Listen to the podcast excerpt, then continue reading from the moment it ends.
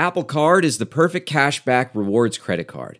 You earn up to 3% daily cash on every purchase every day. That's 3% on your favorite products at Apple, 2% on all other Apple Card with Apple Pay purchases, and 1% on anything you buy with your titanium Apple Card or virtual card number. Visit apple.co slash card calculator to see how much you can earn.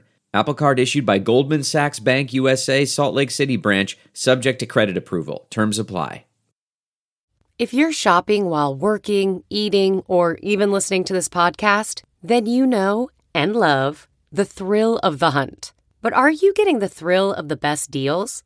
Rakuten shoppers do. They get the brands they love with the most savings and cash back. And you can get it too. Start getting cash back at your favorite stores like Urban Outfitters, Sephora, and Nike. And even stack sales on top of cashback. It's easy to use, and you get your cash back through PayPal or check. The idea is simple. Stores pay Rakuten for sending them shoppers, and Rakuten shares the money with you as cash back. Download the free Rakuten app and never miss a deal. Or go to Rakuten.com to start getting the most bang for your buck. That's R A K U T E N.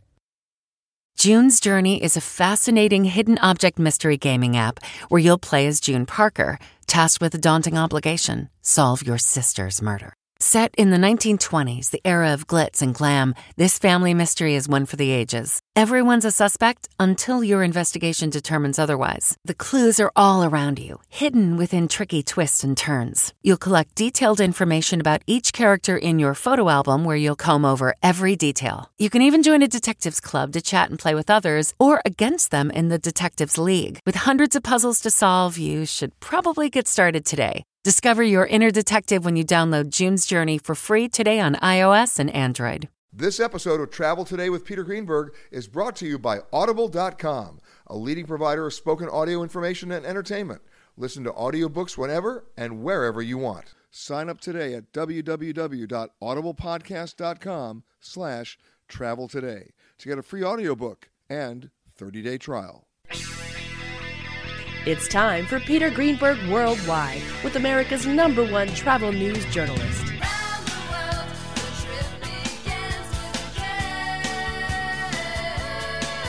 And now, the man who travels over 400,000 miles each year, your travel detective, Peter Greenberg.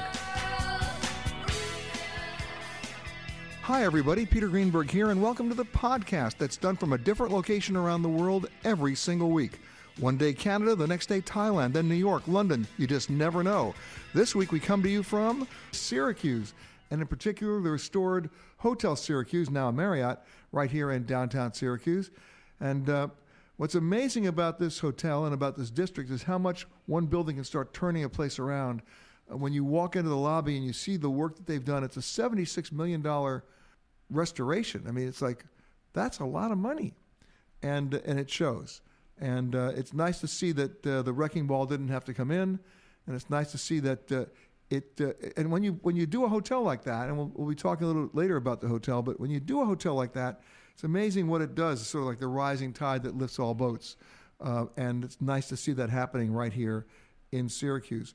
You know, earlier in the year when we were celebrating, I talked about earlier last year, you know, the 100th anniversary of the national parks, and and most people had no idea how many there were if you added up the number of parks and monuments, um, it's it's amazing how many there are that nobody even knows about. Yeah, they know Yellowstone, they they know Yosemite, they might know Acadia if they're hanging out in Maine, they might know you know the Smoky Mountains.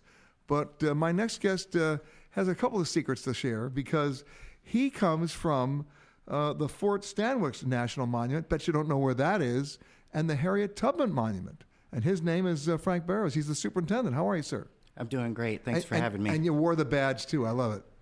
So you heard my introduction about how, and I never get the number right. I used to think it was like 394, something like that, national monuments and parks, and I'm probably I'm probably low. It's over 400. As so, I said, I'm uh, probably low. Thanks, Frank. and Harriet Tubman National Historical Park was just established last week as number 414. Which is why I wasn't getting the numbers right. Okay. But let's first of all talk about Fort Stanwix because that's not far from where we were in Utica not too long ago. Yeah, Fort Stanwix is in Rome, New York. It's a battlefield and archaeological site significant for the roles that it played in the French and Indian War and the American Revolution. And now the Harriet Tubman Memorial, that's got to have special meaning. Absolutely. Uh, certainly in, in today, she's re- is as relevant as ever.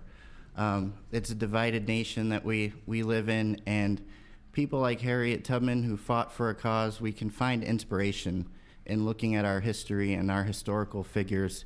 And well, well, to put this in perspective, for those of people who haven't done their homework and haven't done their research, she was really, I hate to say the queen, but she was the, the big mover of the Underground Railroad. Yeah, she she helped about our our best guess is around 70 people escape from the south and you know, human brains are wired for self-preservation and she just didn't have that. She went to the south over and over uh, especially to help free her friends and family in, in Maryland. I mean, she took huge risks. Oh yeah, um, the the risks were, were huge. You know, she she could face anything from death to a, a, slave catcher catching her and being sold deeper into the South and never seeing her family again.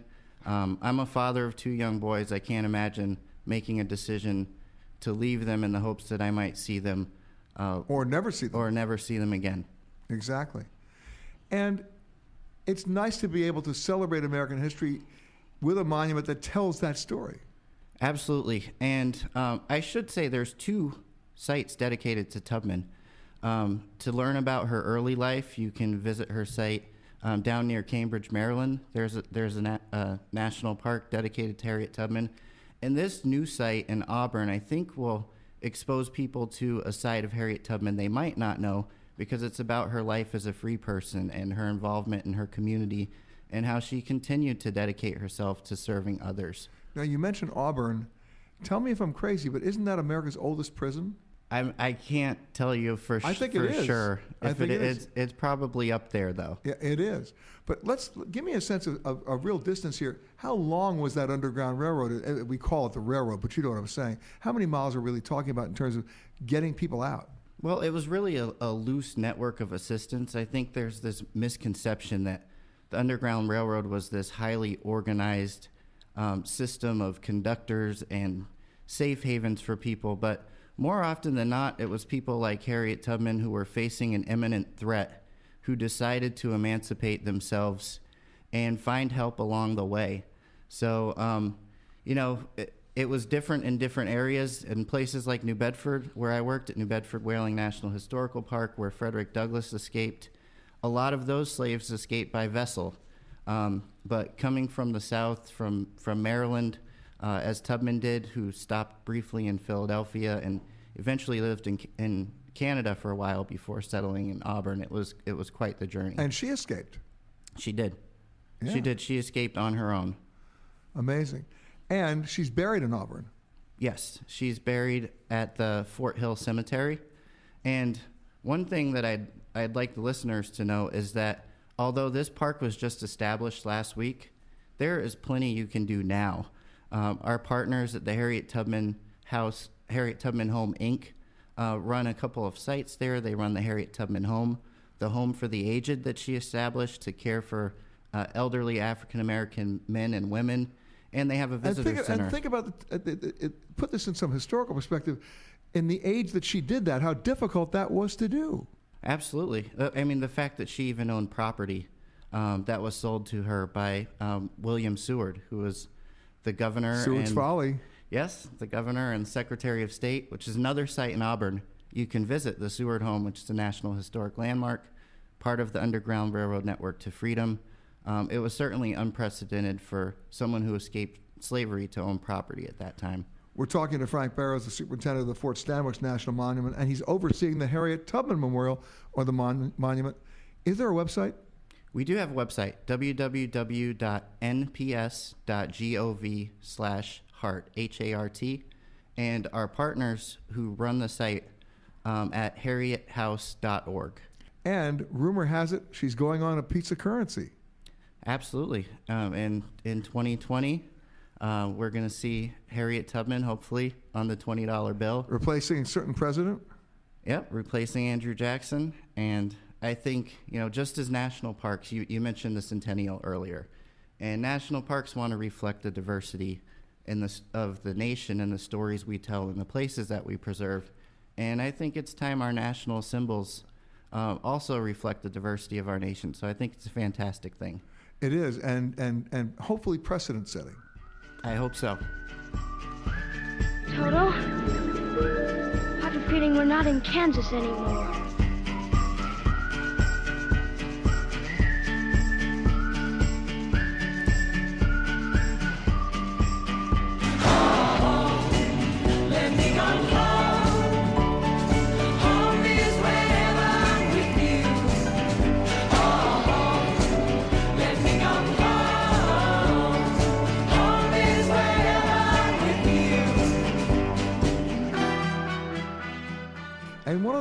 Solve when you come to Syracuse, if you're at all interested, and believe me, you should be, is history.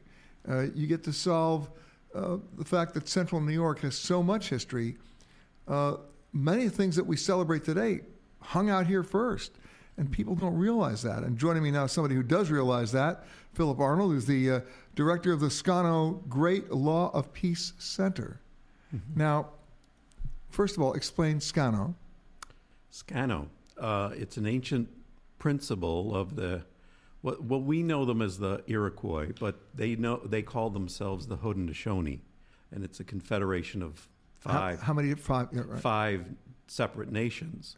And that's the Iroquois Compact. That's the Iroquois Confederacy, Yeah. and um, now there's six nations uh, since the 18th century, but um, they have uh, organized themselves around this principle of Scano.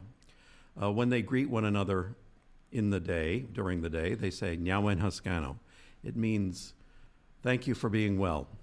But Scano itself means peace, but uh, peace that comes when But human let me- beings. But let me say, thank you for being well. We, we, we have a definition of the word well we need to talk about. Right. Because it's not well, it's well being and wellness. Right.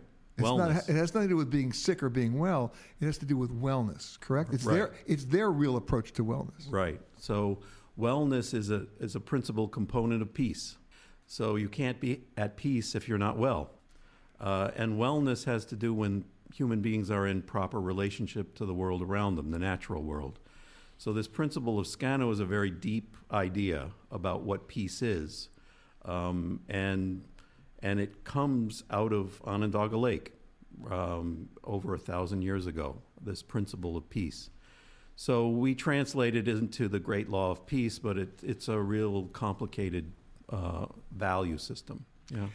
And yet people don't really know that history, do they? No, no, and they should, um, um, because uh, what came out of the lake was the Confederation of the Haudenosaunee, the Iroquois Confederacy, uh, over a thousand years ago, and the story is really long, but um, you can learn about that at the Scano Center. Uh, but, But, of course, it- as we like to say, if you don't apply the lessons, there's no point in learning them. Right, right.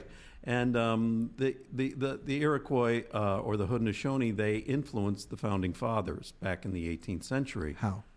Um, well, they sat in council with Benjamin Franklin, Thomas Jefferson. They were they visited Philadelphia so often that they were given a plot of land near Independence Hall, uh, where they would sit and talk to the founding fathers about principles of organization, how we should organize ourselves in separate but equal. Well, that is kind of- certainly not a history that I grew up learning. no, because we were we learned that the, the founding fathers it was their deal to begin with. Right, right. But Right. it was this out of this relationship between the Haudenosaunee and the founding fathers that some inspirations, we'll say, uh, about democracy came into being. And we learn about it's an ancient Greek system and, you know, Magna Carta, something like that. But, but in actual fact, you know, many of those ideas that inspired the founding fathers came from Onondaga Lake right here in Syracuse. So, um, so it's probably the most important story that nobody's ever heard in the United States. It's not in many textbooks, that's for sure. What's the, I suppose, the most enduring story that comes out of that? Um, the the most enduring would have to be the the story of the five arrows. So, um, there was a Onondaga chief, and we're in Onondaga Nation territory. An Onondaga chief sitting in council with many of the founding fathers took uh, an arrow um, and broke it quite easily. And he said, When you're alone, when you're an individual, you're easily broken. But if you take arrows from each of the five fires and you tie that, that bundle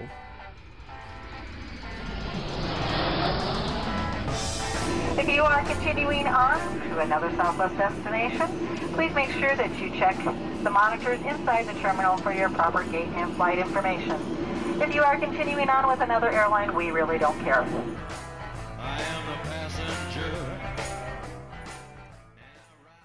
The words broken arrow. Is that where it came from? Yeah. Um, Broken Arrow, also the idea that in unity we have strength. And that's depicted in the presidential seal on all of our money.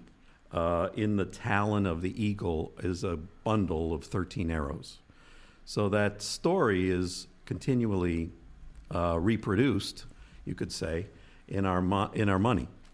Uh, there was a, um, a, a coin that was minted in 2000 commemorating the influence of the Haudenosaunee on American democracy. So it's not it's not new. It's not but they weren't given but hidden. at the time uh, because either the, you know, the revisionist history books didn't give them credit, right, right, right? And they didn't get it. right. And I think that you know there's always been this difficulty between immigrant people in the United States and the indigenous people that are already here. But I think you know over the, all those long centuries there were there were a variety of interactions, you know, a variety of relationships that were developed that we don't really celebrate as we should, I think. You know, I'm getting very angry at my elementary, junior, and high school education because as I get older and start doing my own independent research and reading, I get angry because, you know, what do we celebrate every October? Columbus Day, Right. right? This great hero who su- supposedly discovered America. He raped and pillaged. Right. This guy was a bad, as one presidential candidate once said, he's a bad hombre. Right. Um, I mean, this guy was was vicious, and we still sell. We have a parade, and, and, and American kids growing up in American schools reading American textbooks have a completely different view of who this guy was. Right, right, and and that's always been a bewildering to me. We'll put it that way. Why we have um, someone who was never here in the United States, who was clearly lost till the day he died. Why is he our national hero? Uh, when you know clearly the the peacemaker or someone else, part of the the Haudenosaunee story had much more to do uh, over a thousand years ago with who we are now. Um, now, the Haudenosaunee were also matrilineal, that is, women, and they still are, uh, raise leaders into male leaders into um, their positions of leadership. Um, Again, not getting the credit. Right, and so also the influence, uh, they influenced the development of the women's movement, which we're celebrating the 100th year of in 2020. You were talking about the original suffragettes. Yeah, yeah. Um, so they also were influenced by Haudenosaunee women and their role in society. And so that's another story that has largely been ignored. Has anybody done, even maybe through your center, any significant research on the individual, uh, either partnerships or relationships, let's say that Benjamin Franklin had with one of with one of the Indians?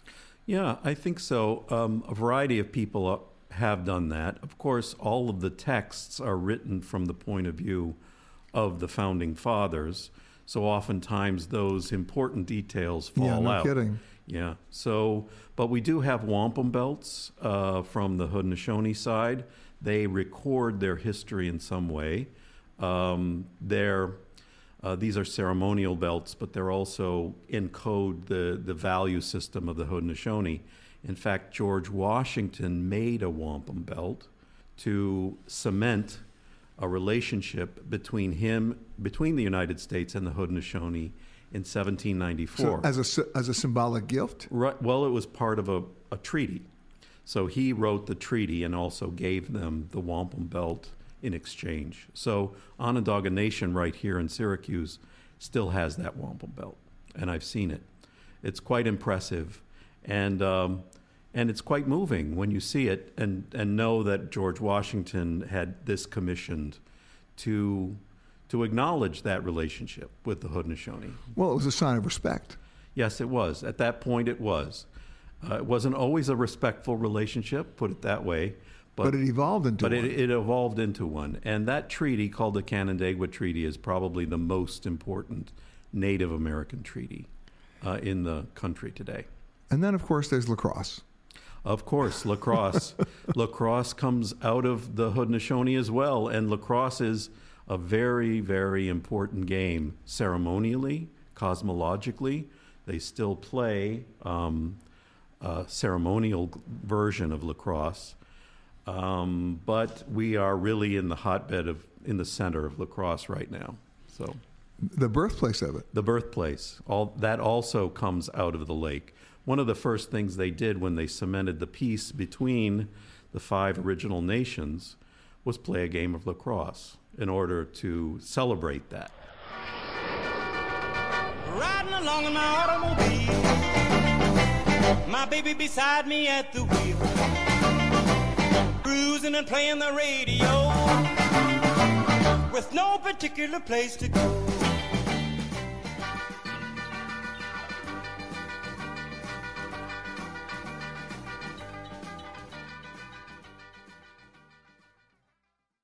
Audible.com has more than 150,000 titles and virtually every genre. So check it out for yourself. Sign up today at www.audiblepodcast.com slash travel today to get a free audiobook and 30-day trial. I tend to get the same picture here in Syracuse that people don't really understand uh, all the things that Central New York has to offer. Uh, and and my next guest knows a little bit about that because he's the author of The Soul of Central New York. Uh, his name is Sean Kirst. How are you, man? Good. It's good to be here, man. I mean, you know, you guys, you know, you're, you're very much like me. We're, we're print journalists. Uh, Absolutely. Going back to the days of the Buffalo News and, and everything else, right? right. Post standard. Exactly. Uh, you're a local boy, I'm originally from Dunkirk. It's a little industrial city, and but uh, you're a New Yorker. I'm a upstate New York. You're an upst- okay. I'll speak more slowly. I'm kidding. no, but but the bottom line is, you know, people who they might know Syracuse because of the university, the Orange Men, Yes. the basketball team, not so much the football team, but the basketball team. Right. Uh, they might know it because um, of Newhouse, you know, the School of Journalism, right? They know that. Absolutely. But Syracuse as a city, uh, they, they might even relate it a little bit to the Erie Canal. They might, Right. Right. But there's so much more. The greatest historical story in this town, or cultural story, is that the uh, Six Nations were born here on the shoreline of Onondaga Lake. I The six Indian nations. Yes, absolutely. The Iroquois. The Iroquois Compact. Haudenosaunee. Yes, yes, it happened here in uh, in Syracuse on the shoreline. The sort of the formation of their entire system of belief. It's a pretty. It's almost like they're Jerusalem. You know, I'm, I'm almost embarrassed to say this, but if you mention Indians in New York these days, people just want to talk about casinos. You know, they don't understand the, the real deep history here. the Onondagas, Yeah. who, who are the uh, you know the, the firekeepers, the people who were here before anybody, are still on a piece of land south of Syracuse that's never left their hands, and they don't believe in casino gambling. Wow, there's a reason to visit right there. Yeah, it's a, they're, they uh, you know it's the Longhouse faith. It's uh, extraordinary people, and, and they're here and have been here and uh, will be here. I mean, your book is all about storytelling. Absolutely. I mean, it's all about telling uh, the legends that happened here that were real, Yes. right? What about Lou Gehrig? Oh, the ashes of the, I, the story I wrote about Lou Gehrig is that uh, I was, uh, and this was my first book, but I was at the Hall of Fame one day going through the library, and up until 10, By the way, speaking about the Hall of Fame in Yes. Cooperstown, I have a few things to say about that. And it happens to me every time I go. And, and there's a great hotel there, the Otesaga. absolutely, Right? Oh my God. reminiscent of this place. V- very much so. Yes. Very much so. And but that's and I love that hotel, and you have the lake there, and it's great. But here's my issue with Cooperstown. Every five feet, I'm in a store buying another baseball bat. Oh yeah, I know. Come on. And but the best sign I ever saw was in a storefront window of Cooperstown, and it was so true. And it said, We have all the baseball cards your mother threw away. Oh, my mother threw out. I had a huge. Oh, I had Orlando Cepeda. I had I had all these cards, and my mother went in my clo- right. My mother went in my Stan Musial, Willie Mays, Mickey Mouse. my mother went in my closet. Went, Let, us throw this out. I, I came out. You what? My mother told me, this is God's honest truth, that we should get rid of them because of um, spontaneous combustion. That my baseball cards were going to burst into flame. No, no, no. That- You burst into flame when she threw them out. That's a true story, man.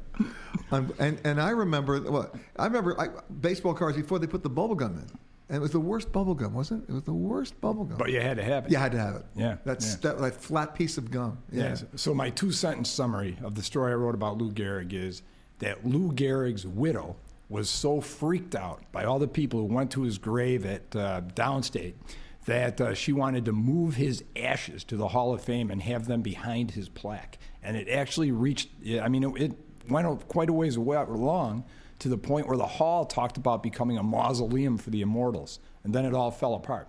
But that actually was in process and almost happened. And where are his ashes today? They're, that's that's a great story. They are supposedly still in his tomb downstate, but but the uh, the keepers of that site, there was an attempt to steal his ashes. Of course. and they never wa- they never wanted to find out. It, it almost didn't seem uh, didn't seem uh, Important, appro- yeah, Yeah. exactly, or appropriate. I Yeah. mean, he's there, right?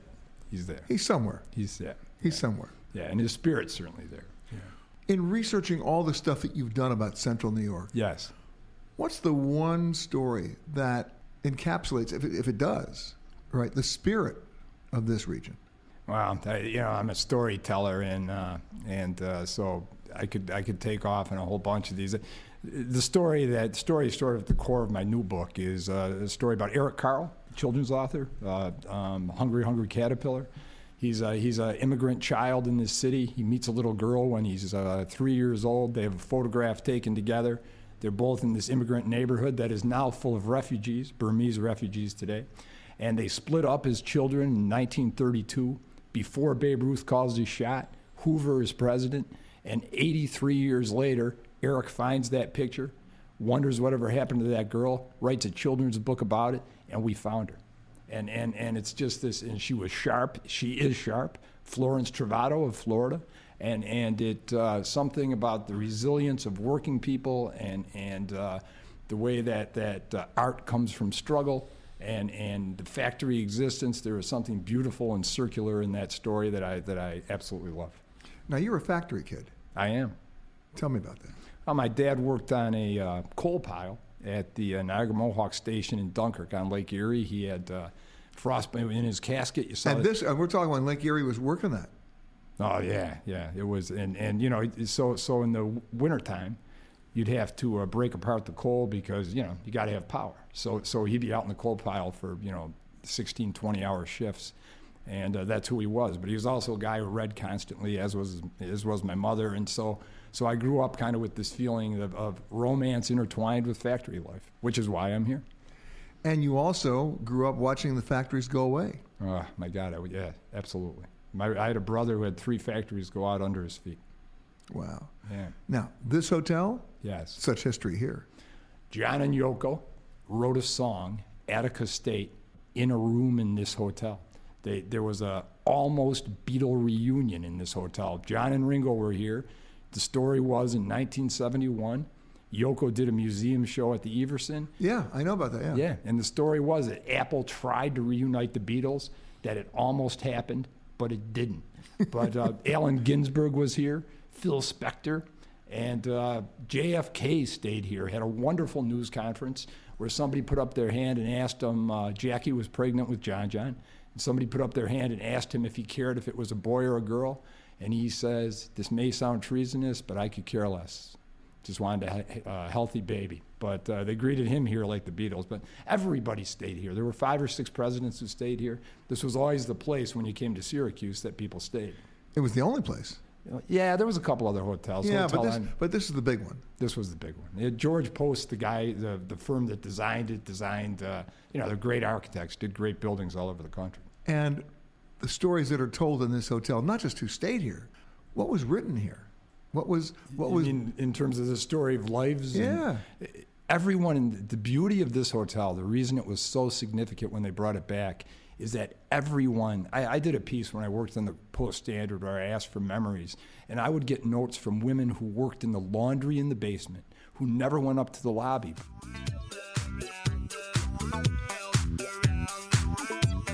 Where are the wagons? The wagon is too slow. Can't you ride? It's not that he can't ride.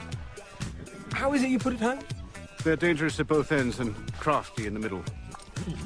Why would I want anything with a mind of its own, bobbing about between my legs?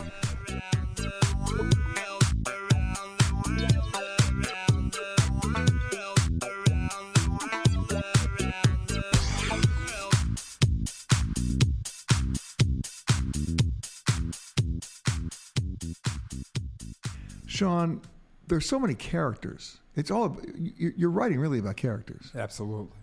Who's your favorite, quirkiest Syracuse character? There was a guy named Dennis. Um, he died of pancreatic cancer about nine years ago. He uh, wore a toupee. He had a huge, thick beard. Lived out in Camillus, one of the suburbs. Rode his bike downtown every day, and was always had to be in the front row at any event. Um, he wore big black sunglasses. People who didn't know him were frightened by him.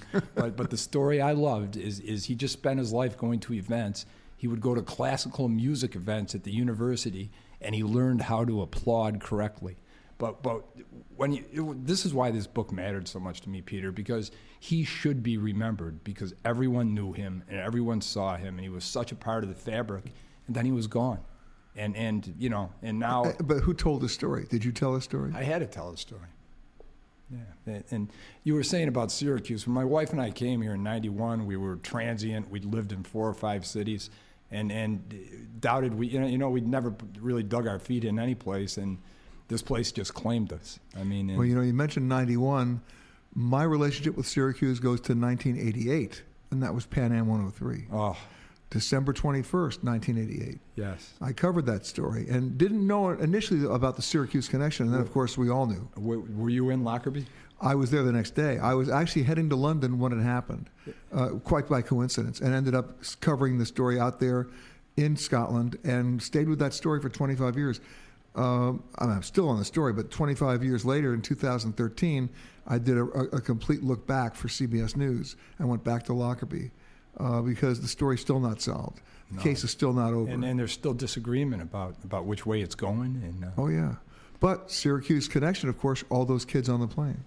can, can I tell you a quick two minute story? Yeah, sure. Um, so I go over there and I go over there in '98. and I met a farmer named Richard Temple who was up on the Tundergarth. The uh, you know That's the, where the, the cockpit came in. yeah and and uh, on the And night, there's still a little memorial building there. Yes, beautiful building. Unbelievable. Yeah, the, the power of that town. Yeah. But on the night it came down, as, as he, he said, the folk came down in his fields um, among his livestock. You know, 11 or 12 people fell on his land. And that for a couple of weeks, he had to continue working, that working his farm uh, because of evidence they didn't move him. So his mother would go out every day and say a prayer, but showed me a spot on top of this mountain. A photographer named Dennis Netna. He showed us a spot on top of the mountain where, where he found two girls who, as he said, looked like they were sleeping. And someone would go up there and, and make a cairn, a, a little monument, and he never saw them. But he would take care of this cairn, and he had done this for 10 years. And, and one of the girls was named Julianne Kelly. So, so years later, I'm talking to a woman named Elizabeth Phillips, whose daughter Sarah was on the plane. And, and there had been a race in her honor. And I said, Do you ever get to Lockerbie? And she says, Peter, honest to God, I get the chills telling you this. She says to me, Yeah, we go over there. There is a, uh, my daughter fell with her best friend, and we walk up a mountain and we take care of a monument on top of it. Wow. And you know, when we did the uh, the 25th anniversary, I came up to Syracuse and went to the university because they have a they have a monument there, uh, but they also have an archive Yeah, in the library, which is unbelievable. Unbelievable. I could spend hours and hours in there because those are the stories that still need to be told. Oh yeah, there, there's a box. You know, there's boxes of stuff that came off the plane, and, and you feel those kids. I mean, their lives. And here we are, you know, 20, excuse me, 27 years later. Um, uh, when you think about it, it's still an open ended murder case. Right. It has not yet been solved. The two Libyans who they arrested had not as much to do with it as you might think. Uh, there are a lot of other people involved. And, uh, And the Scots aren't giving up. They're still they're still pursuing this. Oh, and the, the way that town embraced people going back and, and what that town saw the next day and what they overcame. Oh my God. God. I mean, this is a town where nobody locked their doors. No. Everybody knew everybody else. Um, it, it was a very small town. The constable had picked his had picked Lockerbie for his last assignment before retiring Harvey Thompson. Because uh, nothing ever happened there. Right. And then all of a sudden that night, uh, you know, right after about six thirty, seven o'clock at night, when that seven forty-seven fell into the town, it changed everybody forever. Yeah. And anybody who touches it, it changes them. Yeah. Absolutely. And and for those people listening to the show, I'm not trying to be maudlin, and I'm not asking you to be tourists. I'm asking you to get involved. If if you go to Scotland, if you get a chance, go there. Just to, there's a little memorial building. It's the size of a shack. And you, somebody has to point it out to you. They they don't they don't mark it well, but if you find it, walk in because where you're standing is only about 80 yards away from where the cockpit fell Right. and there's a, a book of memorial uh, there's a memorial book there and there are pictures in there and have that moment have that moment I remember the town manager in Lockerbie. I guess that I, I call it the town manager, the equivalent of. I remember him saying to me one time that after that, whenever they saw a disaster, they count by ones. I thought that was such a beautiful Yeah. thought.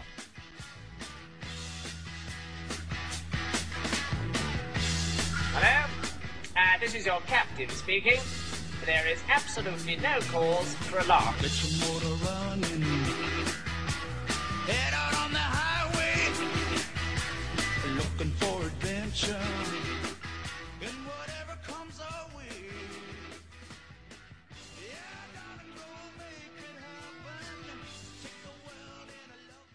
Peter Greenberg here with you from Syracuse, New York. In fact, the old Hotel Syracuse, which has now been completely restored, renovated, refurbished, but not redesigned in that respect. It's been preserved in an amazing $76 million attempt by my next guest, Mr. Ed Riley, who's a local boy. Good afternoon. Yeah. Welcome to Syracuse. Thank you, sir. Um, I guess the, the question I have for you is you, you grew up here. This hotel was goes back to what 1924. 1924, yes. So when you were a kid running around Syracuse, that was it the tallest building then? No, um, actually, right up the street, the State Tower building Yeah. was built a couple of years after this. And if you want to see a study in different architecture, you can just look at that very quickly because that's modeled after the Empire State Building. This obviously being much more of the old classic Greek revival type of design. Right, but it's it's a building you grew up with. It, it was the, it was always been uh, you know in this community since it was opened in 1924 the preeminent show off palace in town. And I mean, people got married here. The proms Yeah. were here. The balls were here. Absolutely. Um, Some of the big bands came in and played. They had actually big band shows that were uh, on the radio across the country. I've gotten letters from far as away as the West Coast in Portland saying we used to listen to the big band sounds from the Persian Terrace at the lovely Hotel Syracuse in Syracuse, New York. It was called the Persian Terrace. The Persian Terrace. It was originally the Terrace Room when it first opened, and then in the 1930s it was converted to the Persian Terrace and had a very sort of brightly colored mural painted on three of the walls. Wow. And those murals are still around. They're still there. They're on the they're on the underside of the uh, paint. We actually restored this to how it looked in 1924. So if you came in here in 1924, this is what you saw. Now you had to restore it in still keeping with fire codes. You had to restore it still keeping with materials. Yep, all the way down through, including like windows that you see that have been replaced, were actually sent out and duplicated to look exactly the way that the ones that were installed in 1924 were. So if I'm a typical developer, I have to look at this saying, why would you spend all that? I have to ask you, why would you spend all that money? Because are you ever going to see that money come back? Well, I think the, the biggest thing is is this is an example of what happens when you meld um, different types of grants with tax credits with private financing, and you get the basis in this down to a reasonable level, so you can preserve the building and you can share it for the next generations. And it becomes a showpiece for the community again. Absolutely, uh, it's it's been received great. We're busy as heck, and um, the community has really embraced the project almost since day one when we announced that the project was going to get underway. What was your biggest design challenge when you started peeling back the wallpaper and lifting up the carpets? I mean, what did you, first of all, what did you discover that you weren't expecting? Because you had to see something there. Oh, we had a lot of we had a lot of interesting discoveries. Probably the biggest discovery is the mural that you see at the over the front desk. There was actually a mirrored wall in front of that We didn't know what kind of shape it was in. We didn't know if they had taken it down or not. Um, it's all painted on wood panels and then has soft joints between them. But when we took the wall down, it was in great shape. I mean, the biggest uh, single stain that we had to get off of it, uh, believe it or not, was tobacco stain. From all those years of smoking in the lobby. A lot of people with cigars back in those days smoking, and they put a lot of smoke in the air. All right, but then when you lifted up the carpet, did you find tiles that you weren't expecting? Not so much, uh, you know, as far as the carpets were concerned. The whole lobby itself was covered with a small uh, layer of concrete that they'd put down and put the carpet over that. So when we took up the con- the carpet and then got, got the concrete off, we were surprised to find out that they hadn't even cleaned the terrazzo floors before they poured over them. So the stuff just peeled up like pancakes, and the floor was in great shape. We hardly did, had to do any repolishing of it. Wow, very cool. Very lucky. yeah, yeah, no kidding. And then you had fire code issues because you have to make sure you're up to speed. This uh, this building right now is 100% compliant for both ADA and fire codes and life safety, and that's probably the single biggest challenge when you do something like well, this. Well, ADA especially. Absolutely. They uh, had very small rooms. As I said, the uh, guest rooms in this uh, building, when it was originally built, if you're an NBA basketball player, you could lay in bed and change the channel on the TV with your toes and not get up. So it's pretty easy. But okay, I've seen some of the older hotels where you, where you have that kind of a footprint. Yep. You really can't change it all. We changed the rooms. One of the things we negotiated with SHPO and the Interior Department on the historic aspect was we're a hotel and we need to survive as a hotel. Otherwise, they'll just get in problems again. So they allowed us to go from the corridor walls to the outside walls of the building, gut what was there, and put the new guest rooms in. What we did also, though, is at the Could you the could building, you in- increase the size of the bathrooms? we definitely increased the size of the bathrooms. they were a little small. yes, Yeah. Um, and they were original to 1924. They hadn't been renovated in about 90 years. So we're talking new plumbing. All new plumbing, all new mechanical, all, all new electrical, all new life safety within a 90 year old box. And new water heaters, yay! Yes, we, we actually you can turn the water on and not wait a half hour. You get hot water right away. It's another whole concept that came up. When you took this over, I mean, I know some of the hotels that they've done like this around the country. There were people who were full-time residents here. We had a couple full time residents when it closed. Actually, the hotel was closed for about 10 years before I purchased the hotel. So um, when it finally went dark and it went into bankruptcy, there was two permanent residents that they had to relocate uh, a 93 year old woman and then a younger attorney that was here. I think he was in his 50s. Right, but then that was it. And the clo- hotel was closed. It and- was closed, and it was a, a little surreal to a certain degree because if you weren't working that day, they just walked everybody, locked the doors, And that was it. And turned that- out the lights. And that was it. And if your personal stuff was still on your desk, it was still there ten years later. Really? Yeah, it was like walking back in time. Uh, very much. It was it was sad actually to see sweaters on desk chairs and you know their personal things, shoes, things like that. Well, of course, you know what that means. It's haunted. We have clearance, Clarence. Roger, Roger. What's our vector, Victor? Howard radio clearance over. That's Clarence over. Over. Roger. Huh?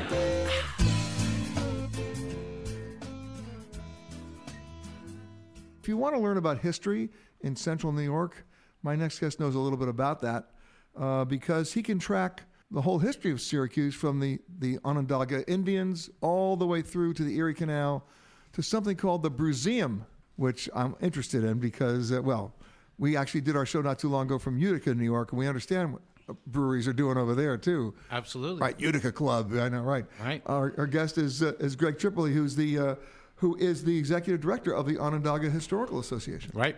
So you heard my introduction. I mean, people don't realize how far back this history goes.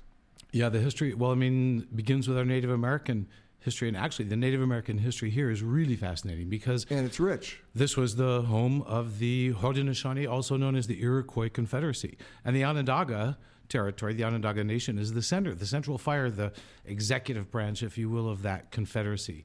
And so here, right on the shores of our little Onondaga Lake, is where the birthplace of, uh, of democracy in the Western Hemisphere began. And people think it was the Con- uh, Continental Congress. Uh-uh. No, it was uh, it was a, uh, the coming together of five warring nations into a confederacy that really became one of the most uh, formidable entities on the continent prior to European arrival. Commercially too. Oh yeah, no question. I mean, this was uh, this was a major influence, and it was uh, really the beginning of of um, you know one out of many. Uh, it, it was a matrilineal society. Uh, so it was also a major influence on the people who started the women's rights movement in central New York. And there was also one other little thing that started there on the shores of Onondaga Lake when the peacemaker brought all of these warring nations together. He said that the creator is not really interested in war, but if you really want to please the creator, you play this game called the Donchique. Uh, translated, that means they bump hips, and we know that game today as lacrosse, one of the fastest growing sports in the world. So basically, we owe world peace to lacrosse. Uh, you know, you, we wor- world peace, I think, to a lot of sports, right? Isn't that what the Olympics are all about? All depends on where they're played and when they're played. Yeah, exactly. Yeah, you know that. What about the museum? Because um, you know that's latter day. I mean, that's. But there is a whole history of brewing. Well, the Brewseum is really literally about the history of brewing in central New York. So, uh, and we have a long history of that. You know, um, in in uh, prior to Prohibition, central New York was the largest distributor of hops in the country. Uh, we have a climate and uh, and ground and uh, that that that is uh, perfect for growing hops. But And what so happened? Had a lot of German uh, pest. Yeah. Uh, yeah, wiped it out. We have a lot of German and, and Irish immigrants, and you know, Germans, Irish, uh, they like their beer, and we like their beer. So how many different craft breweries are there out there now? Oh my gosh, I, I really, you know, I've lost track, but we're starting a new one, or we're working with a group to start a new one. And so part of what uh, OHA does uh, is um, is use our historic perspective to contribute to the economic development in our community. We draw from our collections and from our history to uh, to add to that. And so we're working with a partner to create a new brewery. Uh, a German style restaurant, a big tasting room where people can buy and taste uh, New York State products, and then um, we're also going to brew some uh, some beers that we own the recipes to in our collection that were pre-prohibition beers, very very popular. And here. bring 'em back? Yeah, absolutely. Uh, based on the original recipe, we we own the logos of all the old uh, uh, uh, breweries and their slogans, and so uh, we produce a Oh, whole that- line of oh, that- T-shirts. oh my God, that. that's great. Yeah, they're amazing. Uh, visually, they're beautiful. My great discovery when we did the when we did the show from from Utica was guess what?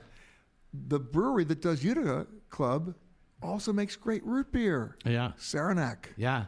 And, and, and we own some of the we own some of the uh, the recipes for some of the sodas that were made Now uh, we're at talking. that time Now- too. Okay, now I'm coming back for that. Oh, really? But Okay. going back to the lake, I mean, so much of that history is storytelling.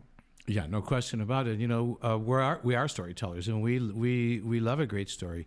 Uh, going back to the lake, you know, we're talking about the lake, uh, the shoreline after uh, Native Americans, after they were pushed away from it by George Washington during the American Revolution, um, was uh, was the site. Uh, there are salt springs. It's a freshwater lake, but there are salt springs around uh, around the edge in the marshes, uh, and um, and it was it was the source of over 80% of the country's supply of salt at a time when you know that was probably our most important commodity in the world white gold uh, and uh, and that was one of the reasons why they built the Erie Canal because they needed to be able to transport that salt and because nobody wanted to pay for the Erie Canal because they all thought it was a crazy idea it was a tax a self-imposed tax on the salt industry that paid for the Erie Canal um, you know, when you're talking about the Civil War, for example, uh, think about it. How how how how much salt they needed. Uh, uh, we literally cut off the supply of salt to the south, and so uh, the salt from Onondaga Lake uh, not only helped build a city and one of the greatest engineering feats and made New York City one of the greatest ports in the country.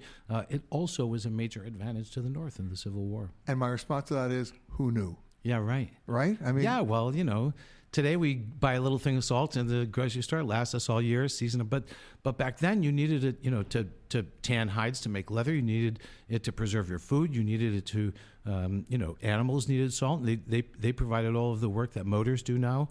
Um, this is one tiny little lake in the middle of nowhere that provided, you know, th- this kind of um, national level um, service. Hello and welcome to Alaska Flight 438. We'd like to tell you now about some important safety features of this aircraft. The most important safety feature we have aboard this plane is the flight attendants. Please look at one now.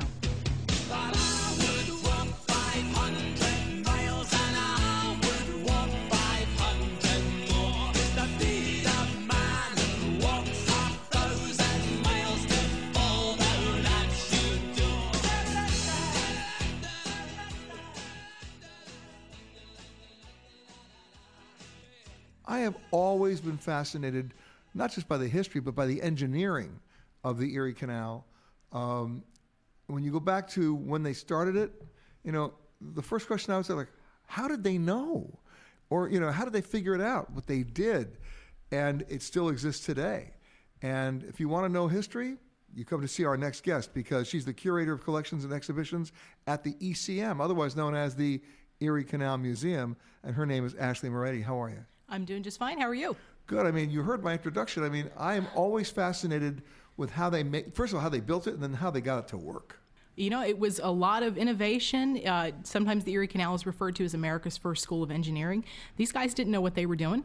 It was pick up a shovel and get to work. You know, a lot of the uh, a lot of the canal engineers, as they were to become, went over to Europe and studied how the canals were made and run over there, and then brought the ideas back. But there was a lot of homegrown American innovation going on as well. And success by, well, trial by error. Basically, yes. I mean, how many times did they collapse the walls of that? You know, you, you would think they did because they didn't know. That's right. Actually, a new type of hydraulic cement was developed uh, not too far away from here to help help solve that problem. I mean, this this was a problem that had never existed before and had to be solved. And of course, once they figured it out, it became the model for other canals. Right. But it was a working canal. People forget that they didn't just do it because they thought it'd be a cool thing to do. It really had to support the community. It did. You know, honestly, the Erie Canal made New York. It, it's why New York is the Empire State today. This was a path across the state from the Atlantic Ocean to the Great Lakes. This was commerce. This was travel. This was culture. You know, I mean, New York was very much a backwater until You- the time of the Erie Canal. You know, you just said that. It really built New York. My favorite quote from Dwight Eisenhower said, We didn't build the interstate highway system. The interstate highway system built America. there you go. Same, same principle. Yes. How big was the Erie Canal from start to finish? Well, the original canal, which was started in 1817, so now in the year 2017, we're, we're at the beginning of the canal's bicentennial year. Uh, at the beginning, uh, that first canal that was built from 1817 to 1825 was uh, 363 miles, Wow, I had no idea. dug by hand. All of it. All of it. And how long? And how long is it today? Today, what exists is, is sort of the third iteration of the canal, you know, from the original, or, or Clinton's Ditch as it was colloquially, colloquially known. Um, between the 1830s and the 1870s, there was an enlargement undertaken which took the original canal from 40 feet wide and 4 feet deep to 70 feet wide and 7, and 7 feet deep. That was a major enlargement. That iteration of the canal was closed at the beginning of the 20th century, and what we have today is the New York State Barge Canal. And why did they close it? You know, the automobile was king at that time. A lot of people come to our museum, which, you know, is in downtown Syracuse, and it is on what used to be the canal, and they say, well, where's the canal? What happened to and the you're standing on it. Basically, yes. yeah, our, our museum is in the last remaining Weighlock building. There were seven of these along the original canal, uh, or along the, along the enlarged canal. And basically, what they did was they, they weighed the canals in, in order to de- canal boats in order to determine tolls charged. And there were there were seven of them in total. Syracuse is the last remaining one. And when the canal was paved over here in Syracuse um, in, in the early part of the 20th Now, century, Isn't that interesting? You said, I hate to hear that when the canal was paved over. I can't tell you how many visitors I've talked to that are nostalgic for the canal. I wish we still had the canal. What you got to remember at the time is that the automobile was becoming king. People didn't want the canal anymore. People wanted cars. You know, the canal was dirty, the canal was smelly, the canal was uh, a symbol of a, of, of a time that was past at that time. And, you know, now we have this museum that is probably the only maritime museum without water. However, are there still parts of the canal that are working? Yes. Yeah, the New York State Barge Canal, which um, actually they'll be celebrating their centennial in 2018. It o- officially opened in 1918. That is over 500 miles of canal that still crosses the state. It doesn't doesn't cross through Syracuse anymore, unfortunately, according to some of my visitors. But uh, it does make use of some of the more natural bodies of water, like the Finger Lakes, that are within the state. But you can still get across from the Atlantic it- to the Great Lakes. It's still navigable. Yes. Oh, yes. Very popular. It runs from May to November every year. Thousands of people travel on it. It's a great deal of fun. You know, you can you can pick up a canal boat from a number of sites across the state and just go on a little trip. But if you really want to know the whole history, you come right here to Syracuse, stand over what used to be the canal. Yes. that was paved over, and visit the Erie Canal Museum.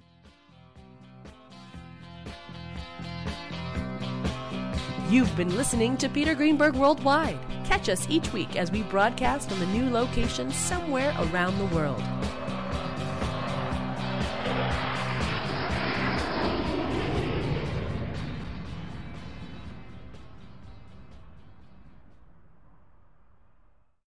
Hey, Prime members, Peter Greenberg here. You can listen to Eye on Travel ad free on Amazon Music. Download the Amazon Music app today, and you can listen ad free with Wondery Plus in Apple Podcasts. And before you go, tell us about yourself by completing a short survey at wondery.com. If you travel, you know how to pull off a perfect getaway. You know after you enroll with your Delta SkyMiles Platinum American Express card, you get up to $10 back monthly on U.S. rideshare purchases with select providers, like a car to the airport.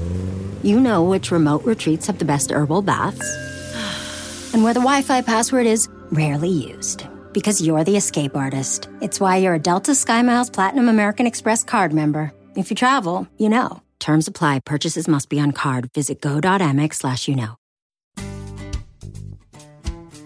Hey, it's Matt Norlander with the CBS Sports Eye on College Basketball podcast, and it is tournament time, people. So listen to the one podcast that will cover every upset, Cinderella, Bracket Buster, Sleeper. We've got it all covered, every round, reaction shows, all the way up through the championship game in Glendale, Arizona. To find us, search Eye on College Basketball podcast wherever you get your podcasts.